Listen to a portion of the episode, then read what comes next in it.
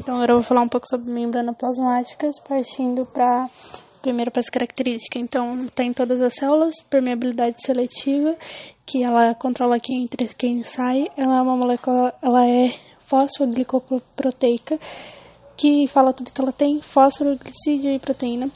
E ela é composta, a bicamada de fosfolipídio dela é, tem, é formada por fosfolipídica, que é uma cabecinha, que é o fosfato, que é polar, e o lipídico, que é as perninhas, que é a polar.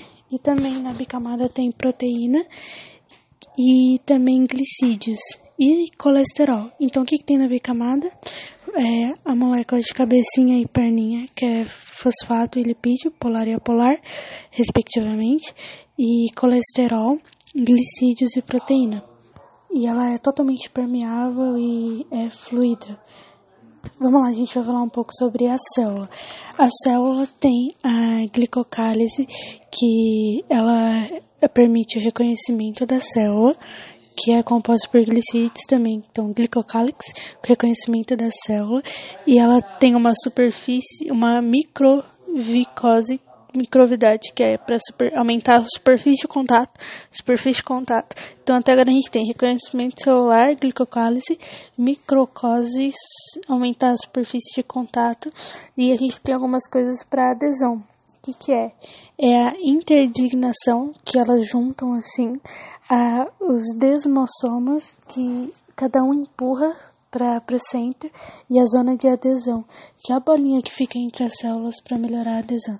Então, esses três, inter, interdigitação, desmossomos e zona de adesão, é para adesão.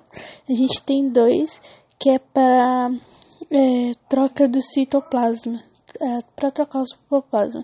Então, a gente tem primeiro as funções comicantes, que é na célula de só animal que você encontra, que e a função e o trans, transmodes, que é só para célula vegetal. E aí é isso. a gente agora falando de transporte, tem ativo e passivo.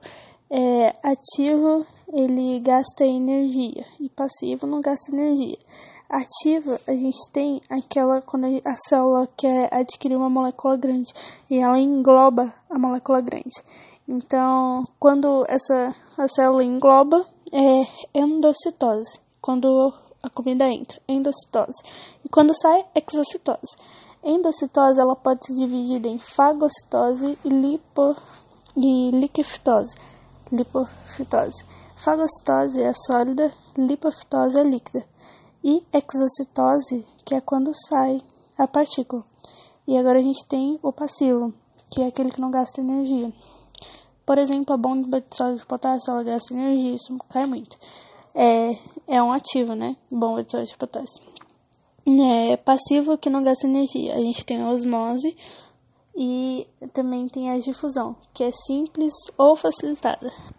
A simples, a, os solutos passam pela bicamada de fosfolipídica e a facilitada eles passam pela a membrana, porque é mais fácil passar pela membrana. A membrana a membrana de proteína, porque ela está lá justamente para transportar mais fácil.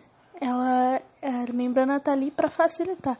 E a simples é que não precisa da, da proteína. E por último, a gente tem o gradiente de concentração, que é hipertônico, hipotônico e isotônico.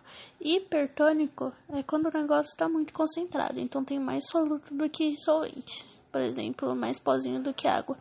Hipotônico é quando tá aguado. Hipo é de menos, então tem menos solutos e mais águas. Isotônico é quando a concentração tá igual. Lembrando que eles vão sempre buscar a concentração. Osmose é, é da água, só a água faz osmose. Então ela tende diferente do gradiente da concentração. Ela tende a ir pro, porque ela é solvente, né? Gradiente concentração a gente fala do soluto. Então a água, que é o solvente, ela faz ao contrário. Então ela tende a ir para o meio hipertônico, onde tem mais concentração para atingir o equilíbrio. É isso aí.